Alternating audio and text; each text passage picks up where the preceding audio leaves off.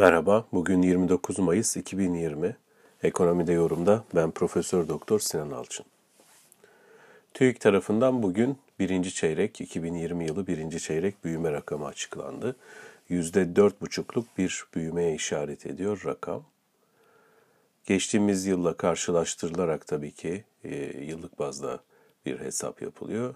Geçtiğimiz yılın aynı döneminde yani e, birinci çeyreğinde %2.3'lük bir küçülme vardı. Bunun üzerinden hesap yapıldığında %4,5'luk büyüme karşımıza çıkıyor. 2019'un son çeyreğinde yani Ekim, Kasım, Aralık aylarını kapsayan dönemde %6'lık büyüme vardı. Özellikle o dönemde e, Kasım ayıyla birlikte kredi genişlemesindeki artış büyümeye de olumlu yönde yansımıştı.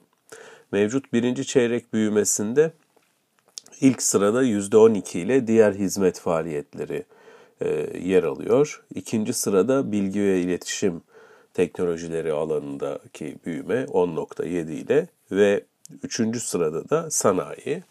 Esas itibariyle e, burada zincirleme hacim endeksle hesaplama yapılıyor. Yani üretim artışı değil de katma değer artışı üzerinden yapılan bir hesaptır bu. Bunun altını tekrar çizmekte yarar var.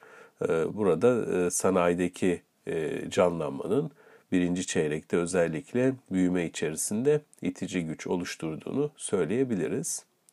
Devletin e, nihai tüketim harcamaları dediğimiz yani cari harcamalar 2020 yılı birinci çeyreğinde %6.2 artış gösteriyor.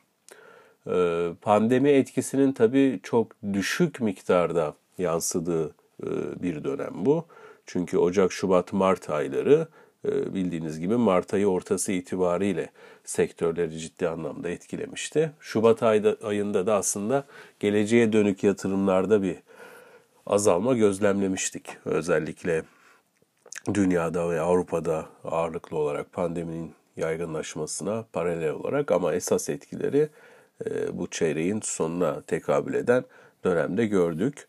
E, dolayısıyla %4,5'luk büyüme aslında e, beklentilerle uyumlu. Beklentiler derken en azından benim beklentimle birebir örtüşmüş e, durumda. Bunu söyleyebilirim. Çeyrek bazındaki gelişmelere baktığımızda özellikle geçtiğimiz yıl birinci çeyreğini hatırlayacak olursak mal ve hizmet ithalatında %29.3'lük bir küçülme vardı o e, geldiğimiz noktada %22'lik artışa geçmiş durumda. Pozitif yani. E, bu özellikle e, sanayinin girdi kullanımındaki artışa işaret ediyor.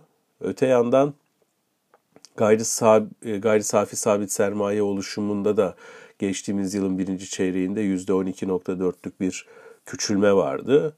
Ee, şimdi o küçülme oranı azalmış durumda. %1.4 ama şunu da söyleyelim bir önceki çeyrek yani 2019 son çeyreğinde 0.6'lık e, küçülme vardı. Şimdi o küçülme 1.4'e çıkmış durumda. Muhtemelen işte bu Şubat'la birlikte ortaya çıkan belirsizlik ortamı e, gayri safi sabit sermaye oluşumunu yani yatırımları aslında fiziki sermaye yapılan yatırımları azaltmış görülüyor.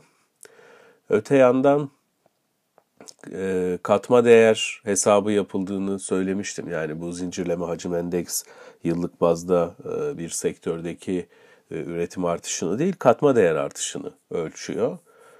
İş gücü ödemelerinin cari fiyatlarla gayri safi katma değer içerisindeki payı geçen yılın birinci çeyreğinde %30 iken bu oran %38.6'ya düşmüş. Yani hafif bir gerileme. E, ortaya çıkıyor. Bunu da e, söyleyebiliriz.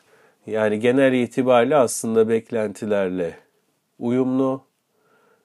2019 e, son çeyreğinin devamı niteliğinde diyebileceğimiz bir büyüme seyri karşımıza çıktı. Şimdi ikinci çeyrekte muhtemelen %10 civarı bir küçülmeyle karşı karşıya kalacağız. Daha sonra üçüncü ve dördüncü çeyrekteki seyir yıl sonundaki daralmanın şiddetini de ortaya koyacak. Buna ilişkin de biliyorsunuz IMF'in e, tahmini var. Yine diğer çeşitli kurumların bu yönlü tahminleri var. Fitch'in en son açıklanan raporları var. E, buralarda da Türkiye ekonomisi açısından %4 ile %6 arasında bir küçülme beklentisi var. Benim de beklentim yıl sonu itibariyle %3,5-4 civarı bir e, negatif büyüme yönünde. İyi günler. Thank you.